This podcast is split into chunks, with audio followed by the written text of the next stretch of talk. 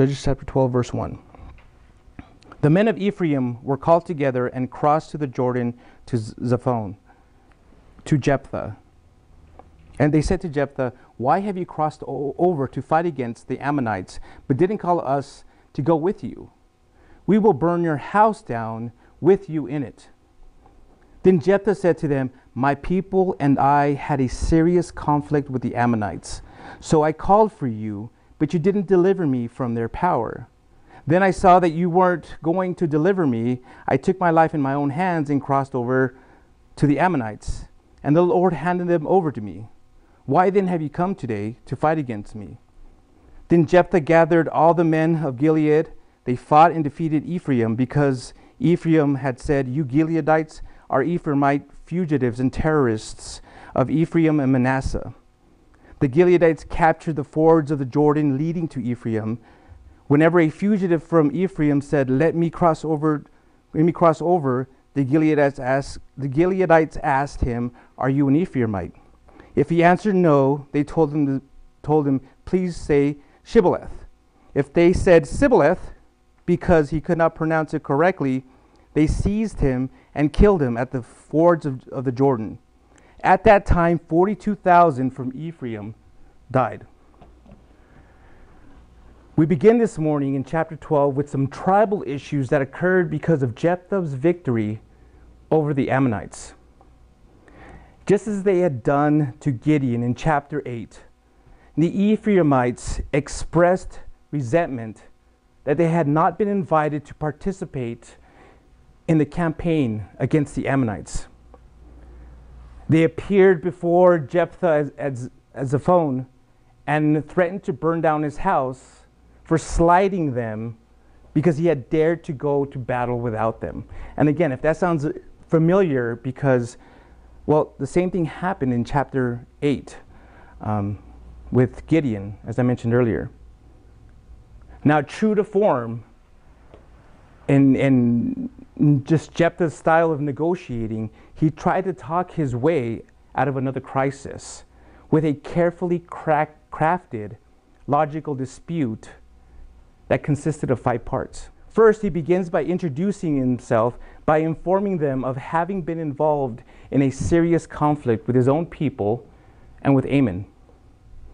Second, Jephthah accuses the Ephraimites of failing to respond to his call to arms by claiming to have summoned them to rescue him from the Ammonites. Third, he praised himself for his own initiative and courage. In the critical moment, he and his men crossed over to the Ammonite camp after having realized no help was coming from the Ephraimites. Fourth, like all the other judges that preceded him, Jephthah acknowledged the role the Lord the Lord in the victory over the Ammonites. And fifthly, he rebuked the Ephraimites for threatening him, implying that it was foolish for them to do so. Now, after he gave his argument, um, his, his speech, I can just imagine in my mind him dropping the mic and saying, What now? You know, I'm just, you know, are you with me or are you against me? Do you have a problem with me or don't you? As his encounter with the, with the Ammonite, as was his encounter with the Ammonite king, Jephthah's Ephraimite foes are not dissuaded from their course of action, and they pursue the same ends as the just defeated Ammonites. In addition, they also provoke the Gileadites by questioning their legitimacy within the land and the tribes of Ephraim and Manasseh. And you can see here that he, he, they provoked them so much that he was calling them terrorists. They, um, they called them fugitives. That's how intense this argument was.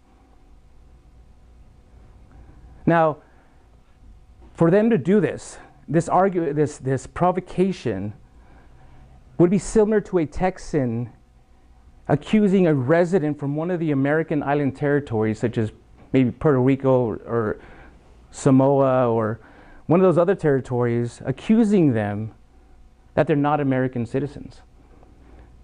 That's how, that's how this, it, it seemed like. That's what it was like.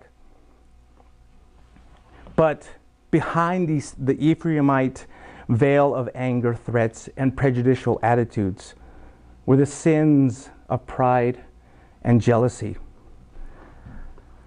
Just as they had done with Gideon in chapter 8, they became jealous that Jephthah, not an Ephraimite, had taken the mantle of leadership in Israel. In their pride, this was something that they wouldn't accept and were willing to go to war to prevent from happening. Now, in my opinion, one of the most dangerous weapons the devil uses to cause the greatest damage within a body of believers is a bomb called jealousy. The reason it's so dangerous is because it's the kind of bomb that sneaks into the believer's heart and mind when they become spiritually complacent. If it's not recognized and disarmed before it detonates, the explosive shrapnel made of cruel words and actions will cause extensive pain and suffering. This bomb called jealousy has been known to damage churches, ministries, friendships, families, and even cripple a believer's relationship with the Lord. James 3:16 says, "For where jealousy and selfish ambition exists, there will be disorder and every vile practice." I've personally seen and heard the harm jealousy can cause among Christians. And typically, it's because of these two reasons. They think, those who are jealous, think that someone else, another Christian, maybe a brother or sister, is undeserving of God's blessings. See, rather than being jo- joyful to see God's blessings on others and seeing them be, be elevated, jealousy will make a, make a Christian bitter, unfriendly, and make them envious. The other reason is that they may feel like their position, the position they're in, is threatened by another person. What this kind of attitude reveals about someone is that they're looking to elevate themselves with their works to gain favor with man and with God. Now, one of the issues Paul had to deal with when he wrote to the Corinthians church is uh, where people who said they were believers but in reality their actions and behaviors said otherwise. In 1 Corinthians chapter 3 verses 1 and 3 he writes, "Dear brothers and sisters, when I was with you, I couldn't talk to you as I would spiritual people. I had to talk to you as though you belonged to this world or as though you were infants in Christ. I had to feed you with spiritual milk, not with solid food, because you weren't still you weren't ready for another for anything stronger. And you still weren't, and you still were, aren't ready. For you are still controlled by your sinful nature. You are jealous of one another and quarrel with each other. Doesn't that prove that you're controlled by your sinful nature? Aren't you living like people of the world? Let me tell you, uh, a sign of maturity within a believer is desiring others, desiring, desiring other believers to be blessed and elevated into positions of leadership. We have to make an effort. You have to make an effort to work alongside of those who God is using. You're on the same side. You're on the same, you guys are running the same race. You guys are trying to the goal is the same. You're striving for the same results. And what is that? To see more people come into the kingdom of God. Your prayers ought to be that God rains his blessings on all believers and not just the people you like. Ephesians 6:18 says, Pray at all times in the Spirit with every prayer request. And stay alert in this with all perseverance and intercession for the saints. As Christians, if we truly love God, then there ought to be no room for jealousy among us. However, there is a kind of jealousy that ought to exist among us, which Paul wrote about in 2 Corinthians 11:2. And there he writes, "For I am jealous over you with a godly jealousy, because I have promised you in marriage to one husband, to present a pure virgin to Christ." That ought to be us and be just not want anything or anyone to corrupt defile the body of believers. We ought to have a godly je- jealousy. Now, unfortunately, this wasn't the case with the Ephraimites. And in the ensuing battle, we read that the Gileadites were victorious over the Ephraimites. Now, since the Ephraimite army had crossed over to the, crossed the Jordan River to attack Jephthah in the Gileadite territory, after their defeat, they now had to retreat the same opposite way. They had to cross back. Now, knowing this, Jephthah's strategy was to take control of that part of the Jordan River to prevent the escape of the retreating forces and kill every Ephraimite who tried to cross the river. Unfortunately, during the Ephraimite retreat, it was difficult to tell the difference between innocent civilians and the enemy combatant. So the Gileadites devised a test to distinguish who is who by listening to their accent to hear how they pronounce a certain word. And that word was uh, shibboleth. Those who couldn't pronounce the word correctly were identified as, as an Ephraimite soldier and they were killed because the Ephraimites couldn't pronounce the SH. They could only say the S, Sibboleth. They couldn't say Shibboleth. Now, as a result of this plan, it, we see that a total of 42,000 military soldiers, Ephraimite military soldiers, had been killed. Civil war. All because of jealousy, all because they, someone wasn't invited to a battle. God had already selected Jephthah and said, already gave him a plan, and Jephthah followed it. And the Ephraimites weren't happy about it. They were just, they were angry that they weren't invited to the fight. And now, because of that, civil war ensued. And at the end of the day, again, Jephthah was victorious and 42,000 Ephraimite soldiers were killed. The legacy of Jephthah concludes by telling us the amount of time he judged Israel and where he was buried after he died. Now, the next, the last part of verse 12, um, yeah, verse 12, we see that there's a brief period of peace after his battles. And there's no specific mention there's also no specific mention that the land enjoyed any peace, like in all the, in all the previous chapters, which may suggest the overall declining situa- situation of Israel at that time. From verses 8 to 15, we're given the names of three more minor judges that followed, that uh, preceded Jephthah, the amount of time they judged Israel, and where they were buried. Now, these three minor judges had no apparent military function, so they may have just served as just, as just regional administrators. Now, as we continue in chapter 13, it, again, it's another short chapter, and with the remaining time that I have, I want to read and then share with you some important points about it.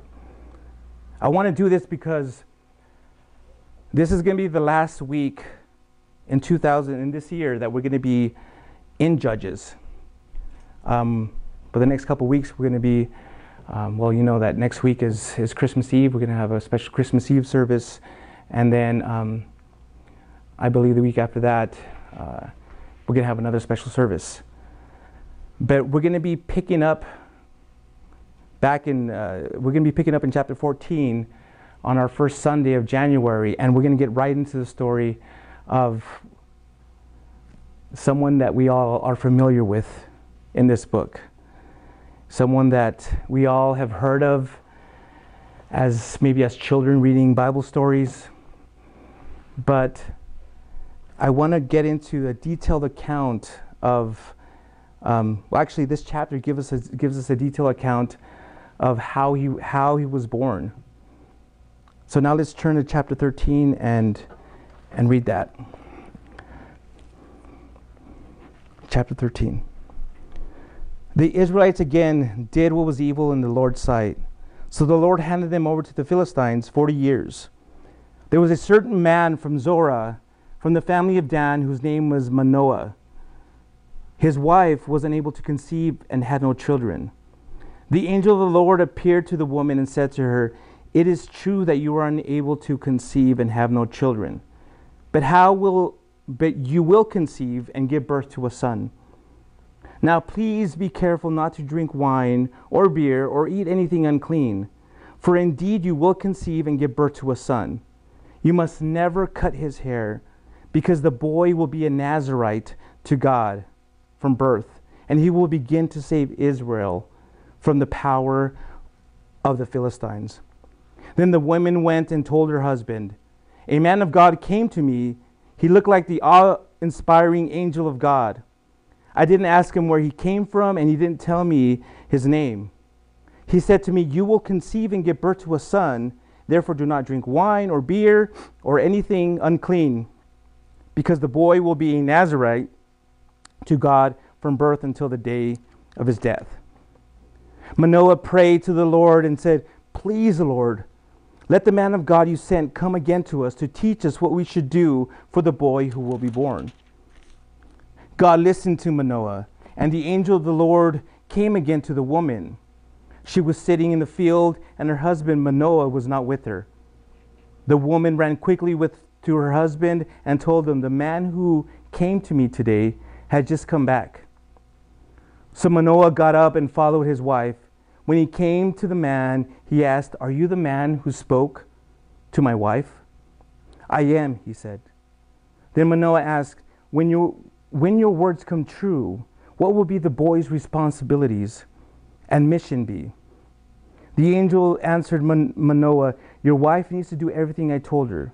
She must not eat anything that comes from the grapevine or drink wine or beer, and she must not eat anything unclean.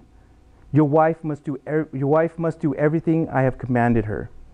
Please stay here, Manoah told him, and we will prepare you a young we will prepare a young goat for you. The angel of the Lord said to him, If I stay, I won't eat your food. But if you want to prepare a burnt offering, offer it to the Lord. For Manoah did not know he was the angel of the Lord. Then Manoah said to him, What is your name? So that we may honor you when your words come true. Why do you ask my name? The angel of the Lord asked him, since it is wonderful. Manoah took a young goat and a grain offering and offered it, them on a rock to the Lord. And he did a wonderful thing while Manoah and his wife were watching. When the flame went up from the altar to the sky, the angel of the Lord went up in its flame. Then Manoah and his wife saw this. They fell face down to the ground. The angel of the Lord did not appear again to Manoah and his wife. Then Manoah realized that it was the angel of the Lord. We're going to die, he said to his wife, because we have seen God. But his wife said to him, If the Lord had intended to kill us, he wouldn't have accepted the burnt offering and the grain offering from us and he would not have shown us all these things or spoken to us now like this. So the woman gave birth to a son and named him Samson. The boy grew and the Lord and the Lord blessed him. He began to direct him in the camp of Dan between Zorah and Eshtaol. Again, short chapter, 25 verses. And as you can tell, the focus of chapter 13 are the events leading up to the birth of Israel's one of, one of Israel's legendary judges and well known Bible heroes. And who is that? It's Samson. As usual, chapter 13 begins with the words we've seen before. The Israelites again did what was evil in the Lord's sight, but no details are given as to what that evil was. Now, given the history and what we've already seen in previous chapters, it wouldn't be wrong to assume that this evil was more than likely the worship of foreign gods. Now, due to this, the Lord once again handed them over to the Philistines for 40 years. The story then immediately jumps into two of the three key figures of this chapter Manoah and his wife. The only details we're given about them is that Manoah was from the tribe of Dan and that his unmarried wife, I mean, I'm sorry, and that his, and his um, married wife was never able to have any children. One day, as they were going about their everyday business, the angel of the Lord appeared to Manoah's wife and gave her the best news of her life. Now, before we get into that news, you know, some of us may, may wonder who was this angel of the Lord?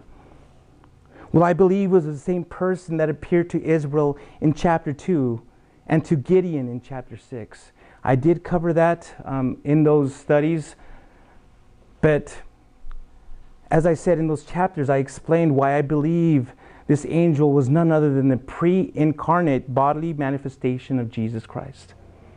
In other words, this was Jesus appearing, Jesus Christ Himself appearing in bodily physical form in the Old Testament prior to His birth.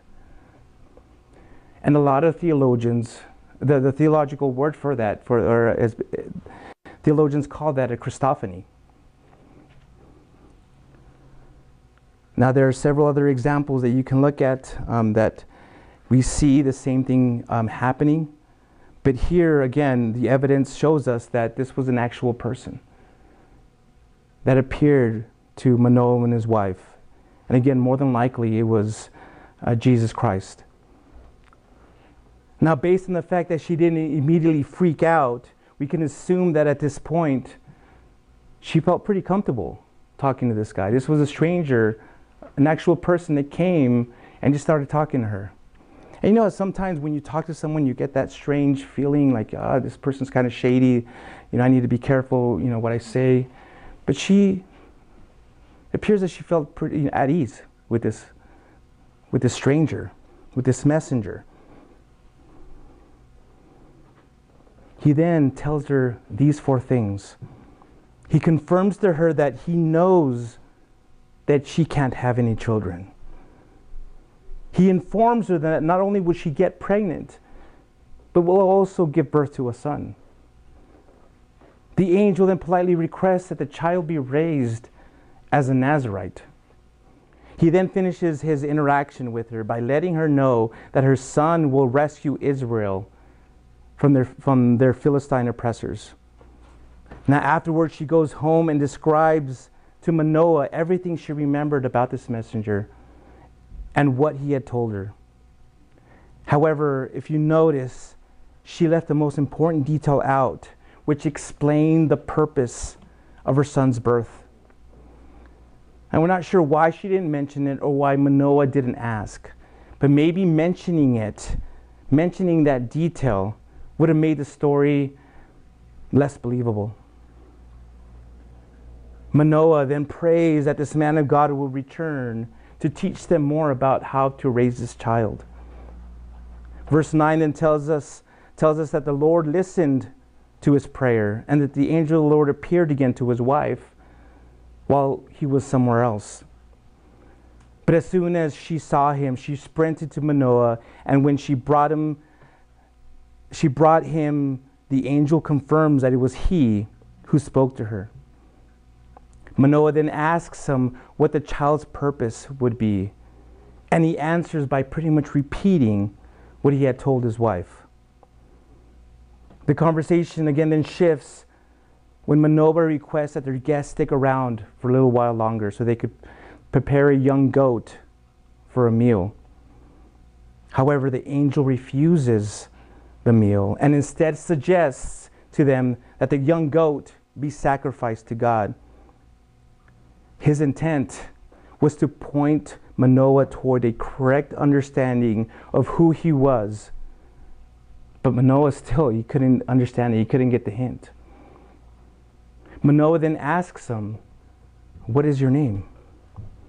So they could at least give God thanks for him after the baby is born. Now, the New Living Translation probably has the best interpretation of how his reply was originally written in the Hebrew. Verse 18 in the, in the New Living Translation reads like this Why do you ask my name? The angel of the Lord replied, It is too wonderful for you to understand. The entire sacrifice is accepted in a miraculous way when fire coming from the Lord consumed it. And as the fire from the sacrifice went up to the sky, another miracle took place. The angel of the Lord went up in its flame. Now, upon seeing this, and, and I understand his reaction, Manoah and his wife fell on their faces to the ground in a classic attitude of worship. Suddenly, Manoah realizes who they were just in the presence of and begins to panic. He begins to freak out, thinking he and his wife were just about to die. Now, why would he think that? Why would he assume that? According to Exodus chapter 33, verse 20. According to that verse, no one can see the face of God and live. So, for him, in his mind, oh, we've just seen God and now we're going to die. He's panicking, freaking out. As he's freaking out, his wife, on the other hand, realizes that something truly marvelous had happened. She understands. She puts everything together. And this is why we need wives, because sometimes we'll, we, don't, we can't put two and two together, and you know, usually the wives can figure things out better and easier than us, quicker than us. But she realizes well, what's going on here. And she he puts him at ease, calms him down, and say, hey, if he wanted to kill us, he wouldn't, if he wouldn't have accepted this burnt offering, and he would have killed us. But we're not, we're alive. So she explains to him why they weren't going to die. As the man of God, the, this angel of the Lord promised, Manoah's wife does give birth to, us, to a child and she names him Samson, uh, which means little son. This child not only survives childhood, but is also blessed by God. The chapter ends by letting us know that Samson was that after Sam, when Samson was grown, the Spirit of the Lord began to direct him. And usually, when the Spirit of the Lord falls, as we've seen, when the Spirit of the Lord falls on somebody, they're pretty much designated as Israel's new judge, Israel's new deliverer. Now, I honestly think, don't think it's a coincidence that the last passage we're covering here in Judges that we're covering in this year in 2017 has many of the similarities of what we'll be celebrating in eight days. Yes, Christmas is in eight days. The birth of our Lord and Savior, Jesus Christ. Now, I think we can find many similarities here, but I'm just going to name a few. Here are just some important similarities. The, the appearance of the angel to a woman informing them that they will have a child, specifically a son. Both women were told what the child's purpose will be. Samson's purpose would, would be to save Israel over the power from the power of the Philistines. Jesus' purpose would be to save all mankind from the power of sin and death. Both births were unexpected. Manoah's wife was barren, and Mary was a virgin. And both children would be dedicated to God. before and after they were born. Now, at the time of the announcement, Israel was being oppressed by another nation. In our passage here, it was the Philistines. And in Jesus' day, it was the Roman Empire. Everything about Samson and Jesus Christ was intimately connected with three things a promise, a name, and a sacrifice. Now, regarding the promise, according to verse 5, Samson was born, lived, and died according to the merciful promise and purpose of God to save his people. According to 2 Timothy 1 1 and Titus 1 2, Jesus Christ was born, lived, and died because of God's promise to save those who trust in him.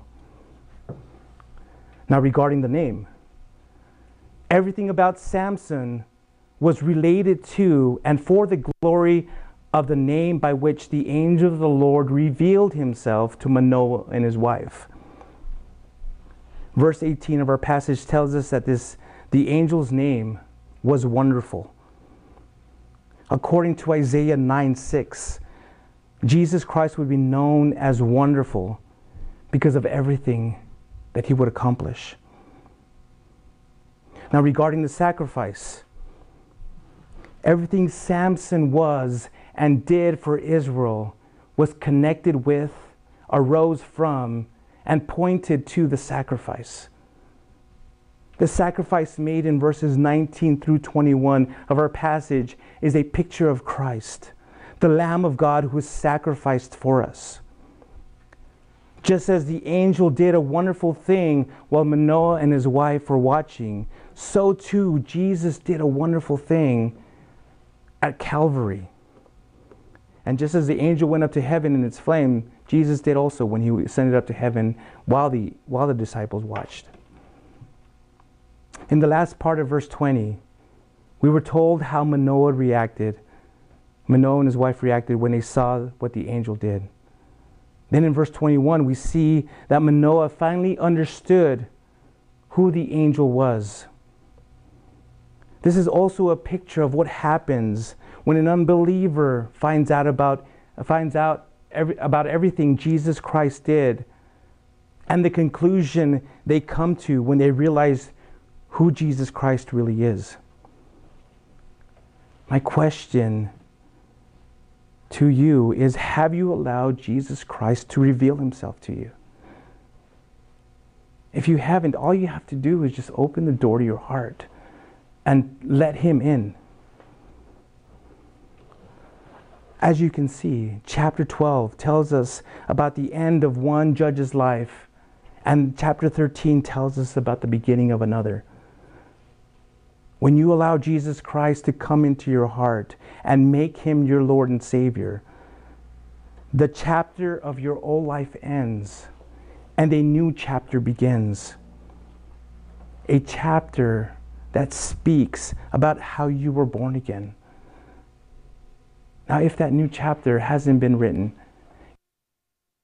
in your I, I do. I want to give you an opportunity to do that. But before this new chapter is written, the old one has to end. By believing in what Jesus Christ did on the cross for you, repenting of your sins, and surrendering your life to Him. If you're watching or listening and, and you see that, you understand what Christ did on the cross, and, and you've been hesitating, or, or there's, you know, you know what the truth is but you've never surrendered your life to Him. And, and you see that now. And that's what you, you want a new chapter in your life to be written. You want that old chapter to die, to go away.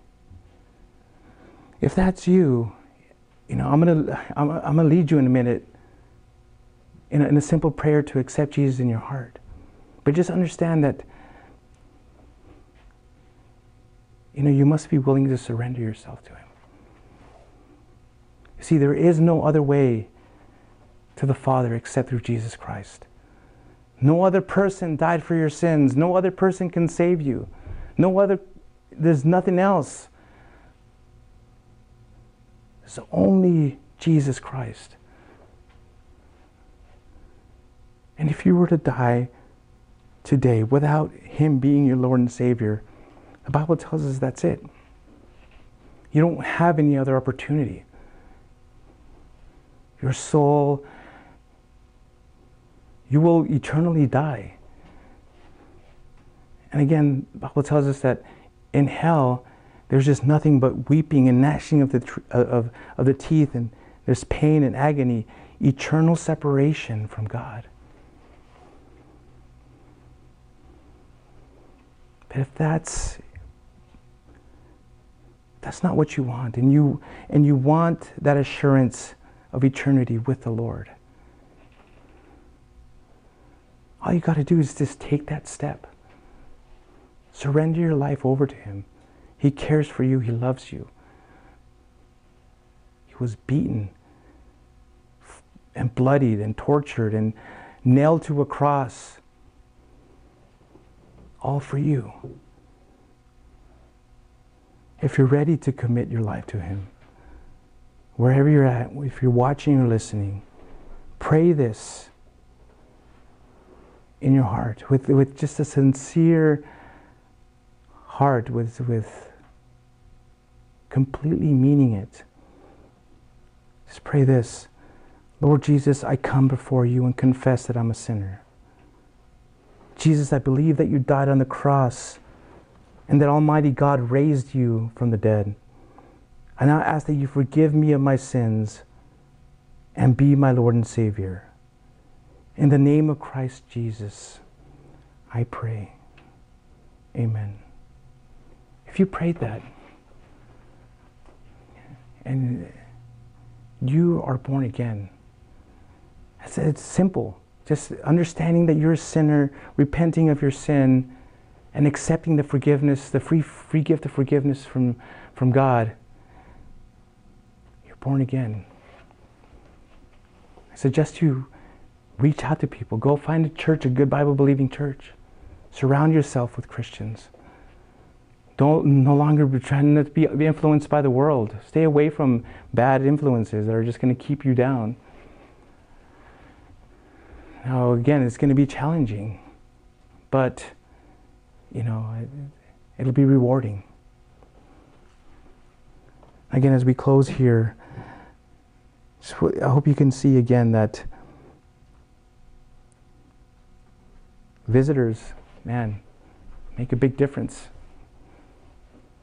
You know, chapter 13, there was in chapter 12, there was visitors that were provoking and were intent to start beef with Jephthah. And because of that, 42,000 people were, were killed. These are the worst kind of visitors. Chapter 13, we see the best kind of visitor. It's those that bring blessings, those that bring you joy, those that care for you and want to see the best for you. Let us strive to be those kind of visitors, especially as we go out during this holiday season to see family, friends, those that we disagree with. Look to be that good visitor. Be a blessing to others. That's how you show your love.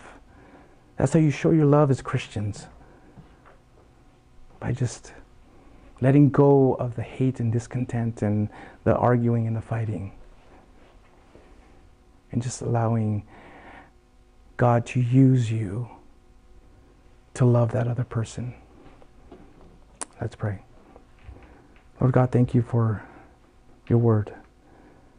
Thank you for giving us the story of Jephthah, story of Samson's birth. Lord, your word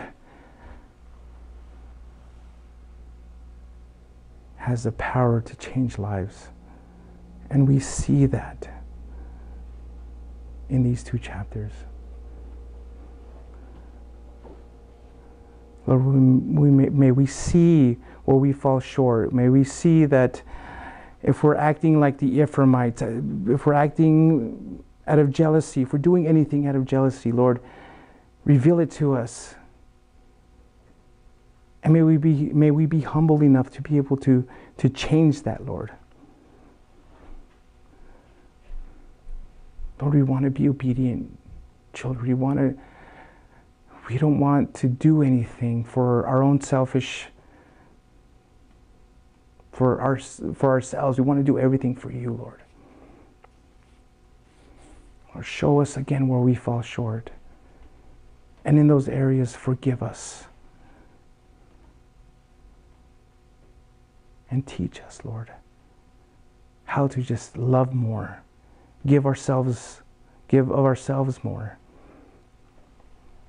May we look for ways to elevate others. May we look for ways to, to just pray for others so that they may be blessed. Even those that we may not necessarily like, or those that we don't necessarily get along with. May we just, be, may they just be blessed, Lord. Bless this next time of fellowship, Lord. Keep us safe. Keep our family safe. And just protect us from any harm, Lord.